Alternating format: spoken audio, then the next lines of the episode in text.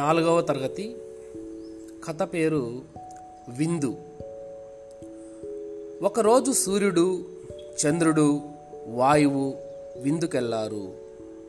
వాళ్ళ తల్లి నక్షత్రం. వాళ్ళు ఎప్పుడు తిరిగి వస్తారా అని ఆమె ఆత్రంగా ఎదురు చూడసాగింది. సూర్యుడు, వాయువు అక్కడ విందులో వడ్డించిందల్లా కడుపు నిండా మెక్కారు. ఇంకా ఏమున్నాయి అని అడిగి తెలుసుకొని సుష్ఠుగా భోంచేశారు. వాళ్లకు తింటున్నప్పుడు తల్లి ఒక్కసారి కూడా గుర్తుకు రానేలేదు. కేవలం కడుపే కైలాసంగా భావించారు తప్ప తమ తల్లి గురించి ఆలోచించనేలేదు. అయితే చంద్రుడు మాత్రం తల్లిని మర్చిపోలేదు.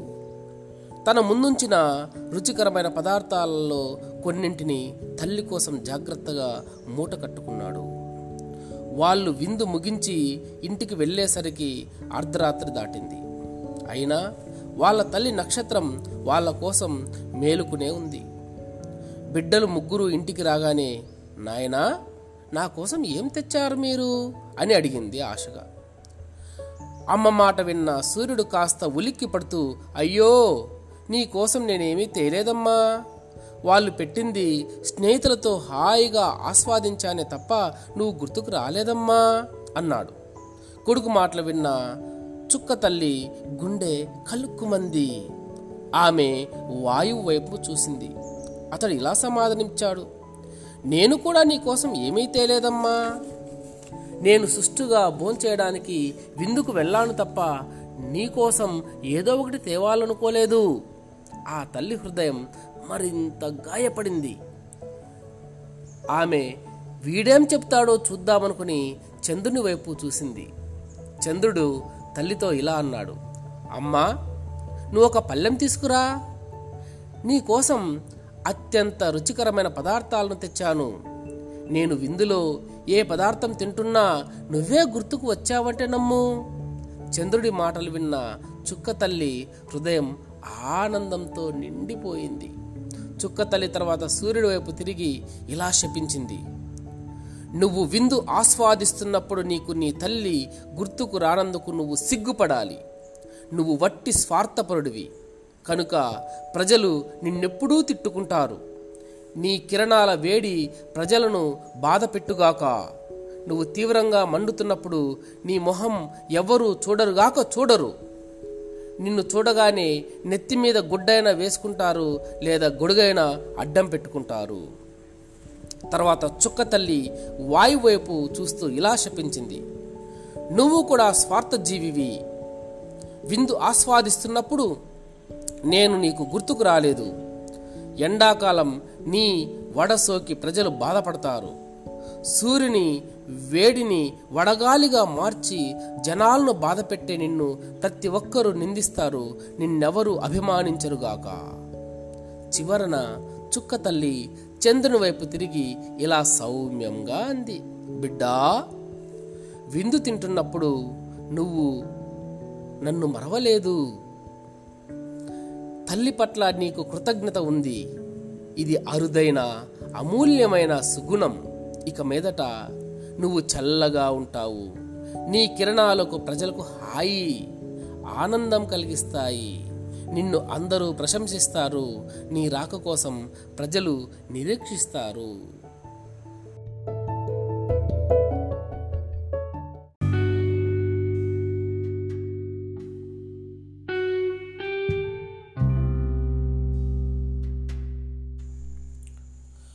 తరగతి 4, ఆగస్టు మాసపు కథ. కథ పేరు కందిరీగ కిటుకు. రాసిన వారు రావూరి భరద్వాజ. అనగా ఒక పెద్ద అడవి.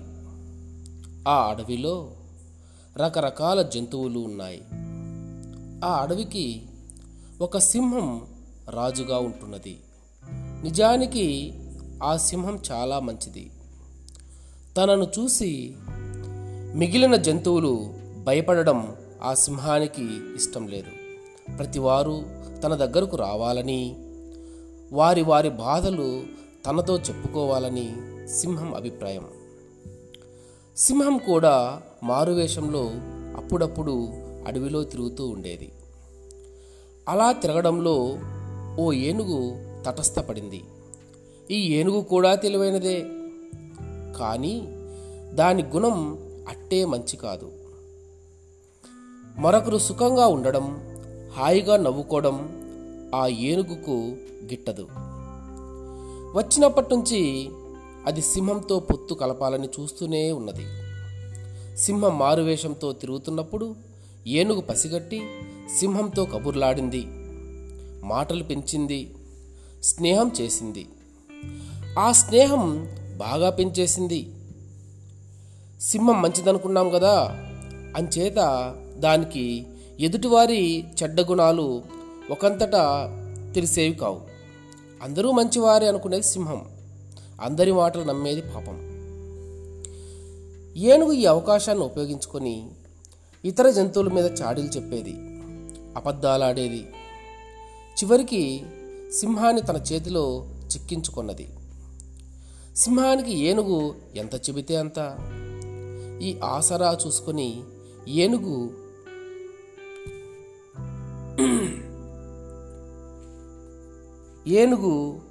మిగిలిన జంతువులను వేధించుకు తినేది, భయపెట్టేది, బెదరగొట్టేది. జంతువులు చాలా కాలం ఈ బాధను భరించాయి. ఏం చేయడానికి వాటికి తోచలేదు. చివరికి అడవిని విడిచి వెళ్ళాలనుకున్నాయి కూడా. ఆ దశలో ఒక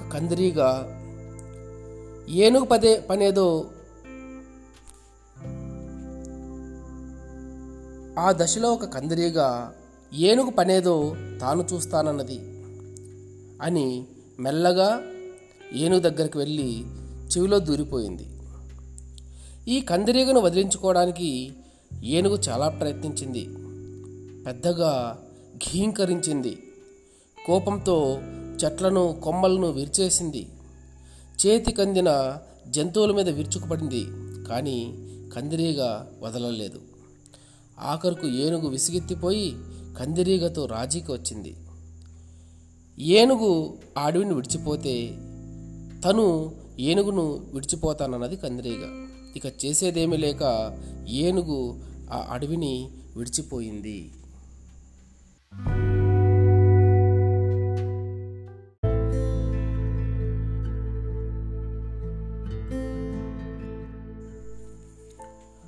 నాలుగవ తరగతి పాఠం పేరు పరివర్తన. ఇతివృత్తం పిల్లల స్వభావం, ప్రక్రియ కథ. ఇది సెప్టెంబర్ మాసమునకు సంబంధించిన సిలబస్. కథ పేరు పరివర్తన. ఆ అబ్బాయి పేరు రాము. ఆటలంటే అతనికి ఇష్టం. రాము తండ్రి ఊళ్ళో బాగా డబ్బున్న వ్యక్తి. పెద్ద ఇల్లు కూడా ఉంది. ఆ ఇంట్లో రాము చదువుకోవడానికి ఒక గది కూడా ఉంది.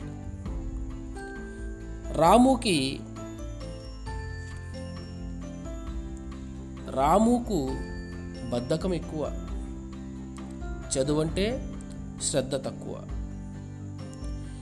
గదిలో పుస్తకాలు ఎక్కడివక్కడ చిందరవందరగా పడేస్తాడు. ఆ రోజు ఆలస్యంగా నిద్రలేచాడు. ఇంతలో వంట గదిలో నుంచి వాళ్ళ అమ్మ గొంతు వినిపించింది, బాబూ రాము, చుట్టుపక్కల పిల్లలు అందరూ బడికి వెళ్ళిపోతున్నారు, నువ్వు కూడా త్వరగా తయారయ్యి బడికి వెళ్ళు అంది.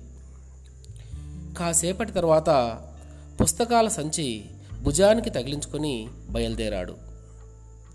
కొంత దూరం నడిచేసరికి దారిలో ఉన్న మామిడి తోటలోకి వెళ్ళాలి అనిపించింది. వెంటనే దారి మళ్ళాడు రాము. మామిడి తోటకు చేరుకున్నాడు.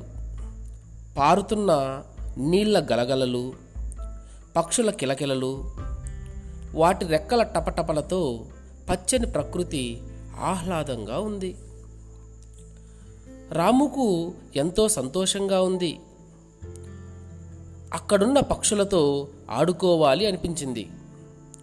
చెట్టు కొమ్మపైన కాకి కనిపించింది. కాకి కాకి మనం ఆడుకుందామా అని అడిగాడు. దానికి కాకి అయ్యో బాబూ రానన్నది. అయ్యో బాబూ రానున్నది వానాకాలం, అసలే నాకు గూడు లేదు, ఒక్కొక్క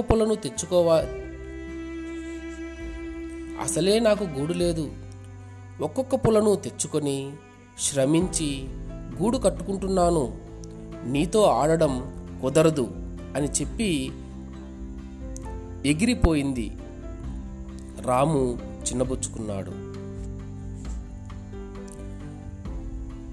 దానికి కాకి అయ్యో బాబూ రానున్నది వానాకాలం, అసలే నాకు గూడు లేదు, ఒక్కొక్క పులను తెచ్చుకొని శ్రమించి గూడు కట్టుకుంటున్నాను, నీతో ఆడడం కుదరదు అని చెప్పి ఎగిరిపోయింది.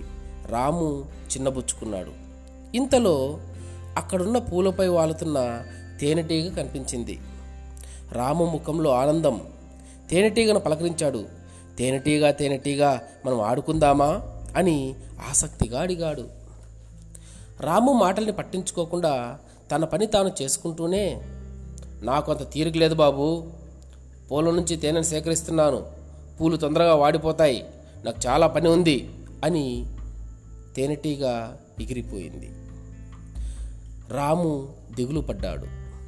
ఇంతలో ఎదురుగా చీమ కనిపించింది.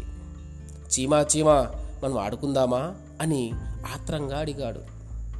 బాబు ఇది నేను గింజలు సేకరించుకునే కాలం, ఇప్పుడు సేకరించుకోకపోతే రానున్నది వానాకాలం, అప్పుడేం తింటాం, ఇప్పుడు కష్టపడి గింజలు సేకరించి దాచుకుంటే అప్పుడు సుఖంగా ఉండొచ్చు అంటూ గింజను మోసుకొని పోయింది. అదేమిటి నాతో ఎవరు ఆడుకోవడానికి రావడం లేదు అని రాము అక్కడే కూర్చొని ఆలోచించసాగాడు. కాకి తేనెటీగ చీమ వాటి పనిలో అవి ఉన్నాయి కదా, నాకు ఇప్పుడున్న పని బడికి వెళ్ళి చదువుకోవడమే కదా, నేనెందుకు బడికి వెళ్లకుండా ఇలా వ్యర్థంగా తిరుగుతున్నాను, నేను బడికి వెళ్తాను అనుకున్నాడు. వెంటనే కింద పడి ఉన్న పుస్తకాల సంచిని ఇష్టంగా చేతిలోకి తీసుకున్నాడు. మళ్ళీ బడికి వెళ్ళే దారిలోకి వచ్చాడు. ఎదురుగా బడి ఆత్మీయంగా పలకరిస్తోంది.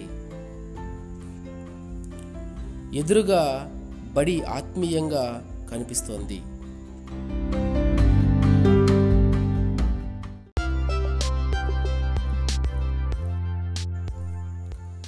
సెప్టెంబర్ మాసపు కథ, పేజీ నంబర్ 36. కథ పేరు ఉపాయం. పిల్లలు, మన తెలివితేటలు మనకు మంచి కీర్తి ప్రతిష్టలు అందిస్తాయి, మనకు సమాజంలో మంచి పేరును తెస్తాయి. ఇలాంటి కథను మనం తెలుసుకుందాం. పూర్వం భరత వంశానికి చెందిన రాకుమారులు అందరూ కలిసి సరదాగా బంతి ఆట ఆడుకుంటున్నారు. ఒకరి తరువాత ఒకరు బంతిని తంతున్నారు. అట్లా బంతి భీముడి దగ్గరకు వచ్చింది. భీముడు బంతిని గట్టిగా తన్నాడు. దెబ్బకు బంతి పైకి ఎగిరి అల్లంత దూరాన ఉన్న బావిలో పడింది. అందరూ ఆ నూతి చుట్టూ చేరి బంతిని పైకి తీయడానికి ప్రయత్నించారు. చివరకు సాధ్యం కాదని బిక్కమొగం వేశారు. ఇంతలో ఆ దారిన పోతున్న ఒక వ్యక్తి రాకుమారులను చూసి విషయం అడిగి తెలుసుకున్నాడు. అతను చాలా సన్నగా పీలగా బాణాలు పట్టుకొని ఉన్నాడు. ఆ వ్యక్తి అక్కడ ఉన్నవారంతా రాకుమారులని గ్రహించాడు. మీరంతా విలువిద్యలో ఆరుతేరిన రాకుమారుల్లా ఉన్నారు, బంతిని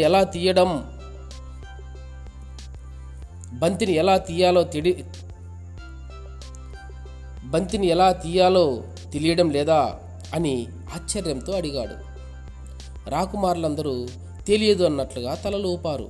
అయితే చూడండి అంటూ విల్లు అందుకొని ఒక బాణాన్ని నేరుగా బంతికి తాకేలా వేశాడు. ఆ బాణానికి తాకేలా మరొక బాణం వేశాడు. అట్లా ఒక బాణం తర్వాత మరొక బాణం వదిలాడు. అట్లా బాణాల గొలుసు తయారైంది. దాంతో బంతిని పైకి లాగి రాకుమారులకు అందించాడు. ఇంతలో విషయం తెలుసుకున్న భీష్ముడు అక్కడికి చేరుకున్నాడు. అక్కడున్న ఆ వ్యక్తి విలువిద్యలో గొప్ప గురువు ద్రోణాచార్యుడు అని తెలుసుకొని ఆశ్చర్యపోయాడు. ఆయన అప్పటికే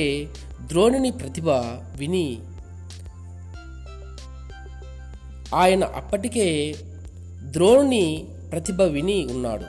వెంటనే ద్రోణాచార్యునికి నమస్కరించి, మీ వంటి గొప్పవారు మా చిరంజీవులకు తారసపడడం మా పూర్వజన్మ సుకృతం.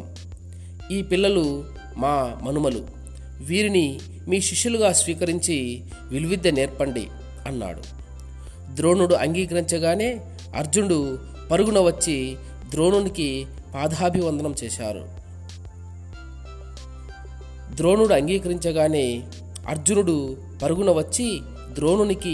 పాదాభివందనం చేశారు. ఆ విధంగా ద్రోణుడు భరత వంశీయులకు విలువిద్య గురువుగా ప్రసిద్ధికెక్కాడు. పిల్లలు, మన ప్రతిభా పాఠవాలే మనల్ని ఉన్నత స్థాయికి చేరుస్తాయి అని గ్రహించారు కదా.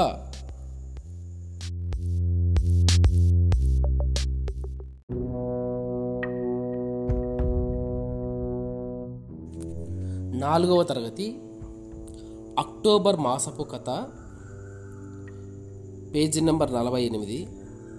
కథ పేరు ఏ కాలుది నేరం. ఈ కథ మర్యాద రామన్న కథలకు సంబంధించినది. ఒకసారి రామన్న వద్దకు నలుగురు అన్నదమ్ములు వచ్చారు. వాళ్ళు విచిత్రమైన ఫిర్యాదు తెచ్చారు. మేము నలుగురము అన్నదమ్ములమే, పెద్దవాళ్ళం, ముగ్గురము ఫిర్యాదులం. మేము నలుగురము అన్నదమ్ములమే, పెద్దవాళ్ళ ముగ్గురము ఫిర్యాదులం, చిన్నవాడు ముద్దాయి. మీ తీర్పు కోసం వచ్చాం అన్నాడు నలుగురిలోనూ పెద్దవాడు. మీ ఫిర్యాదేమిటి చెప్పమన్నట్లు పెద్దవాడి వైపు చూశాడు రామన్న. అతను ఇట్లా చెప్పసాగాడు. మేము నలుగురము కలిసి దూది వ్యాపారం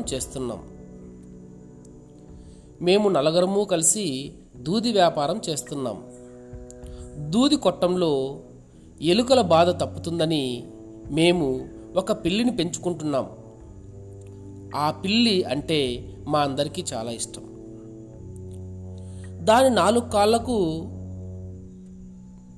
దాని నాలుగు కాళ్ళను నలుగురము పంచుకొని ఎవరి కాలికి వాళ్ళం అలంకారాలు తగిలించాం. కొన్ని రోజులు గడిచాక మాలో నాలుగో వాడు తీసుకున్న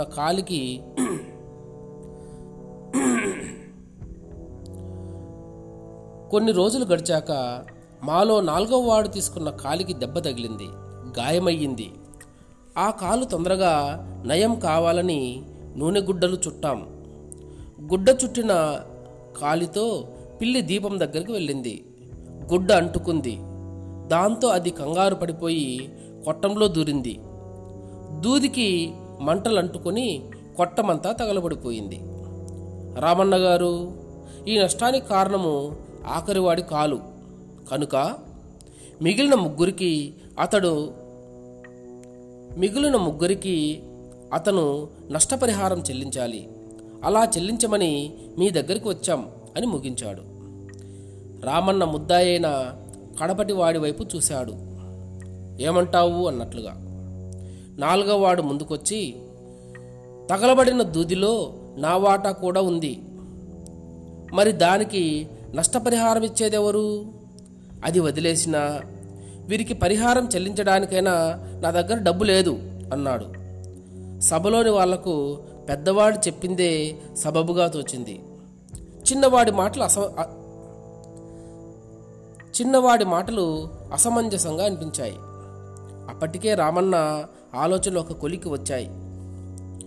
మీ ముగ్గురు అన్నదమ్ములు చిన్నవాడికి పరిహారం చెల్లించాలి అన్నాడు రామన్న. వాళ్ళతో పాటు సభలోని వారు కూడా తెల్లబోయారు ఆ తీర్పుకు. రామన్న తెలివి తక్కువ తీర్పు చెప్పాడనే భావించారు. తమలో తాము గుసగుసలాడుకోసాగారు. అప్పుడు రామన్న తన తీర్పును ఇలా వివరించాడు. అయ్యలారా, దూది కాలడం నిజమే, కానీ ఆ ప్రమాదం మీ తమ్ముడి వాటాకొచ్చిన కాలు వల్ల జరగలేదు, మీ వాటా కాళ్ళ వల్లే జరిగింది.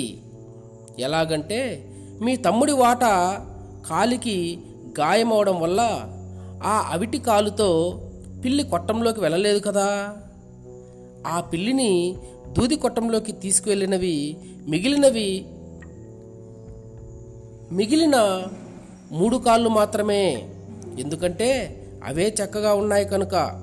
అంటే పిల్లి మీ వాటా కాళ్ళ వల్లనే కొట్టం వరకు వెళ్ళింది. అందుచేత జరిగిన నష్టానికి బాధ్యులు మీరే తప్ప మీ తమ్ముడు ఎంతమాత్రమూ కాదు. అందుకనే మీరు ముగ్గురు అతనికి పరిహారం చెల్లించాలి. ఆ వివరణ విన్నాక రామన్న తీర్పు అక్కడి వారికి ఎంతో నచ్చింది, ఎంతో సమంజసంగా ఉందనిపించింది. అందరూ రామన్నను అభినందించారు.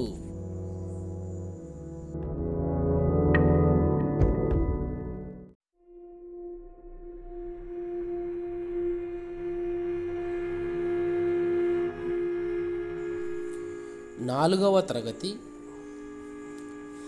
తెలుగు నవంబర్ మాసపు కథ పేరు నకిలీ కన్ను. ఇది నసిరుద్దీన్ కథలకు సంబంధించినది. Page number 60. కథ పేరు నకిలీ కన్ను. ధనికుడి లోభం, దరిద్రుడి దానం అని సామెత. ధనికుడి లోభం, దరిద్రుడి దానం అని సామెత. మౌల్వీ నసిరుద్దీన్ ప్రార్థన చేసుకునే మసీదు శిథిలావస్థకు చేరుకుంది. పాతదైపోయి ఎప్పుడైనా పడిపోయేటట్టు ఉంది. అక్కడ ప్రార్థనకు వచ్చే వాళ్ళంతా చాలా పేదవాళ్ళు. మసీదును బాగు చేసుకోవాలన్న కోరిక ఉన్నా దానికి తగిన స్తోమత లేనివాళ్ళు. మౌల్వీ నసిరుద్దీన్కు మసీదు గురించిన చింత పట్టుకుంది. ప్రార్థన చేసుకునే సమయంలో మసీదు కూలితే అన్న భయం పట్టుకుంది. ఆయన బాగా ఆలోచించి మసీదు మరమ్మత్తుకు పథకం తయారు చేశాడు. ఇరుగు పొరుగు వాళ్ళను సమావేశపరచాలని నిర్ణయించుకున్నాడు. ప్రయత్నం కూడా ప్రారంభించాడు. ముందుగా మౌల్వి ఒక ధనికుడి ఇంటికి వెళ్ళాడు. ఆయన ఎంత ధనికుడో అంత లోభి కూడా. ఆ ధనికుడి కళ్ళలో ఒకటి నకిలీది. ఎవరికీ అతని దగ్గర చందా అడగాలన్న ఊహ కూడా కలగదు. మౌల్వి నసిరుద్దీన్ ముందు అతని ఇంటికే వెళ్ళాడు. ధనికుడు మౌల్వీ వచ్చిన కారణం అడిగాడు. మౌల్వీ నసిరుద్దీన్ ధనికుడికి మసీదు పరిస్థితి వివరించాడు. ధనికుడు చందా ఇస్తాను, కానీ ఒక షరతు ఉందన్నాడు. మౌల్వీ అడిగాడు, షరతు ఏమిటి? నా కళ్ళలో ఏది నకిలీ కన్నో కనుక్కో, చందా ఇస్తాను అన్నాడు ధనికుడు. మౌల్వీ ధనికుడి కళ్ళలోకి ఒకసారి చూసి ఎడమ కన్ను నకిలీదని చెప్పాడు. ధనికుడు ఆశ్చర్యపోయాడు.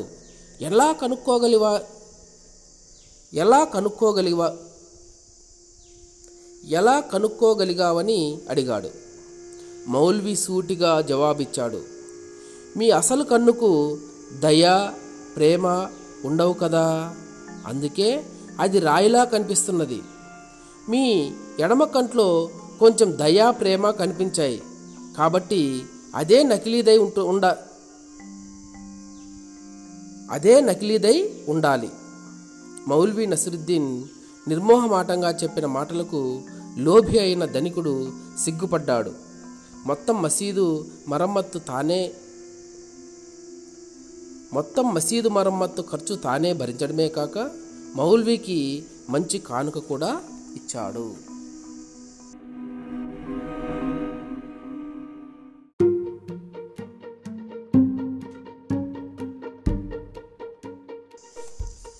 నాలుగవ తరగతి తెలుగు 7వ యూనిట్ డిసెంబర్ మాసపు కథ పేరు పేను నల్లి. ఈ కథ నీతి చంద్రిక నుంచి తీసుకోబడినది. ఈ కథ పాఠ్యపుస్తకము 70వ పేజీలో ఉన్నది. ఒక పేను రాజుగారి మంచంలో జీవిస్తూ ఉండేది. ఒకరోజు ఒక నల్లి వచ్చింది. పేను ఆ నల్లికి అతిథి మర్యాదలు చేసింది. తర్వాత ఎందుకు వచ్చావు అని పేను నల్లిని అడిగింది. నువ్వు నాకు మంచి స్నేహితుడవు, నిన్ను ఒకటి అడగాలని వచ్చాను, నువ్వు ఒప్పుకుంటే నా కోరిక తీరుతుంది అంది నల్లి.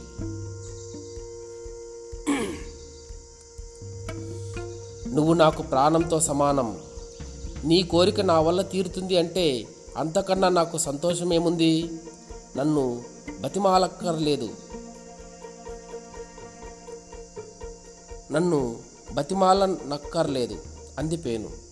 అప్పుడు నల్లి, మిత్రమా, ఇంతకాలం మనుషుల రక్తం తాగి బతుకుతున్నాను, కానీ ఏ రోజు రాజుగారి రక్తం తాగలేదు, రుచి చూడలేదు. అప్పుడే కాచిన నెయ్యి, తీయని పప్పు, మంచి కూరలు, రుచిగల వంటలు, ఊరగాయలు, రకరకాల మాంసాలు, తీపి పదార్థాలు, పాలు, మీగడ పెరుగులు, మత్తు పానీయాలు, సువాసన ద్రవ్యాలు మొదలైనవి తిని తాగి హాయిగా నీడలో ఉండే రాజుల రక్తం చాలా రుచిగా ఉంటుంది. ఈ మంచం మీద నన్ను ఉండనిస్తే నా కోరిక తీరుతుంది అంది.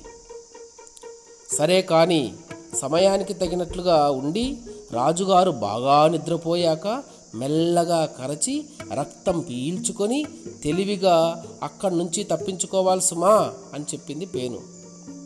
అలాగే చేస్తాను అని చెప్పి నల్లి ఒప్పుకొని మెల్లగా రాజుగారి మంచం మీద చోటు సంపాదించింది.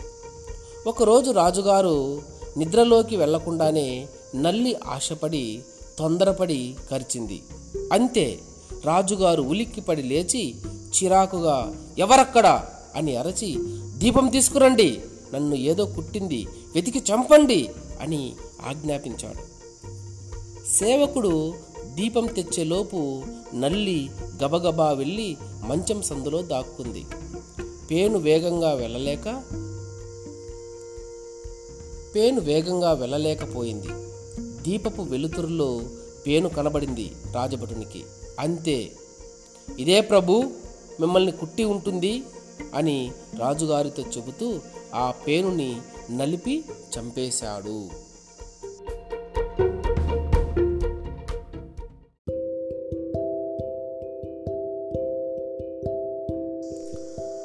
నాలుగవ తరగతి తెలుగు యూనిట్ 8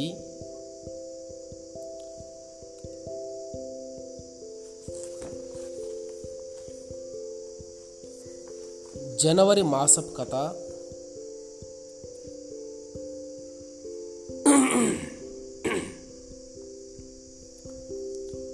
కథ పేరు అత్యాశ. ఇది పంచతంత్రం కథ. ఇది పేజీ నంబర్ 82లోనిది. ఒక అడవిలో జిత్తులమారి నక్క ఒకటి ఉండేది. నక్కలు సాధారణంగా పులులు, సింహాలు వంటి క్రూర మృగాలు వేటాడి తినగా వదిలిన మాంసం, ఎముకలు తిని బతుకుతాయి. రెక్కాడితే గాని డొక్కాడదు అన్న బాధ వీటికి లేదు. అటువంటి అవకాశం కోసం ఎదురుచూస్తున్న నక్కకు ఒక సువర్ణ అవకాశం లభించింది. ఒక వేటగాడు వేటాడి చంపిన లేడిని భుజాన వేసుకొని వస్తూ బలిష్టంగా ఉన్న ఒక అడవి పందిని చూశాడు. గురి చూసి ఆ సూకరాన్ని బాణంతో కొట్టాడు.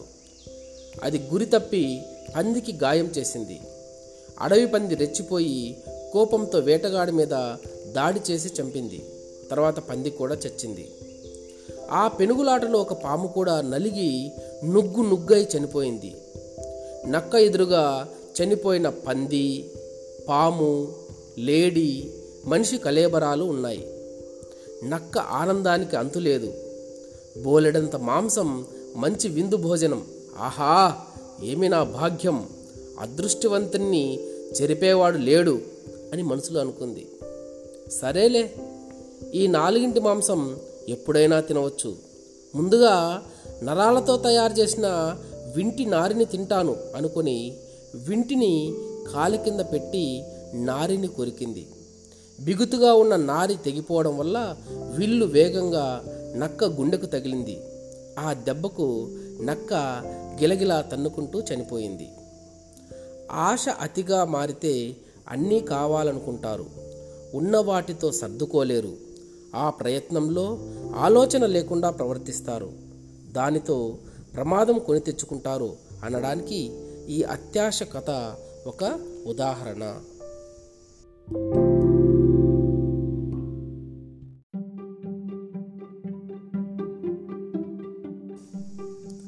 నాలుగవ తరగతి యూనిట్ 9 ఫిబ్రవరి మాసపు కథ.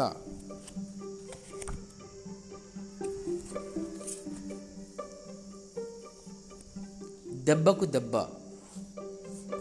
Page number 93. ఒక రైతు ఉండేవాడు. అడవికి వెళ్ళి కట్టెలు కొట్టుకుని వచ్చి పట్టణంలో అమ్మేవాడు. ఆ డబ్బుతో కుటుంబాన్ని పోషించుకునేవాడు. ఒకరోజు కట్టెలు కొట్టి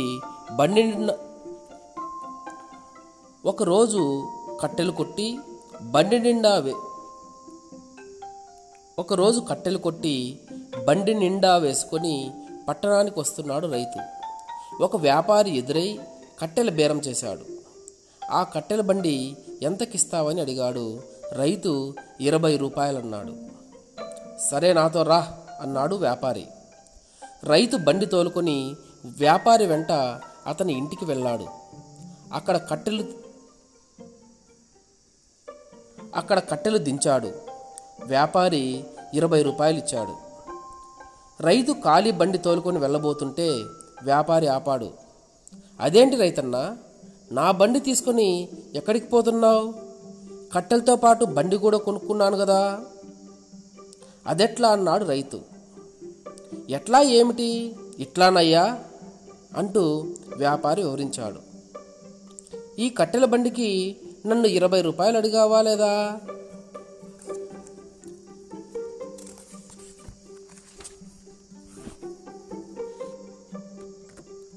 అడిగాను. నీకు 20 రూపాయలు ఇచ్చానా? ఇచ్చావు. అయితే చెప్పు, ఈ బండి నాదైపోయింది కదా అంటూ వ్యాపారి బండి లాక్కున్నాడు. అమాయకుడైన రైతు తల వంచుకుని ఇంటికి వెళ్ళిపోయాడు. రైతుకు ఒక కూతురు ఉంది. చాలా తెలివైన పిల్ల. తండ్రిని అడిగి కథంతా తెలుసుకుంది.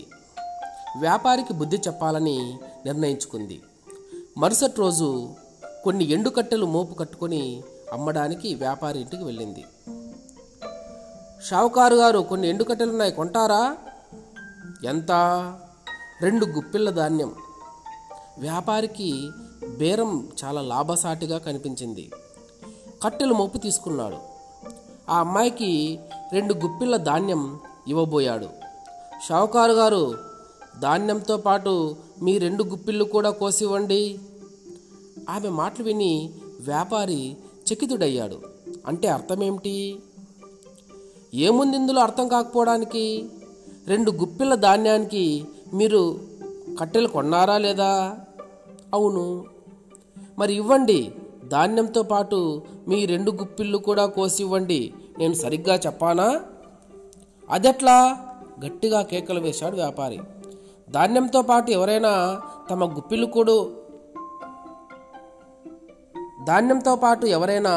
తమ గుప్పిళ్ళు కూడా కోసిస్తారా? ఎందుకు ఇవ్వకూడదు? కానీ ఎట్లా? అమ్మాయి అంది. మా నాన్న కట్టెలతో పాటు బండి కూడా మీరు ఇవ్వట్లేదు. అట్లాగే మర్చిపోయారా? ఆమె మాటలు విన్న వ్యాపారి తల సిగ్గుతో వంగిపోయింది. ఆమెకు క్షమాపణ చెప్పి బండి ఇచ్చేశాడు.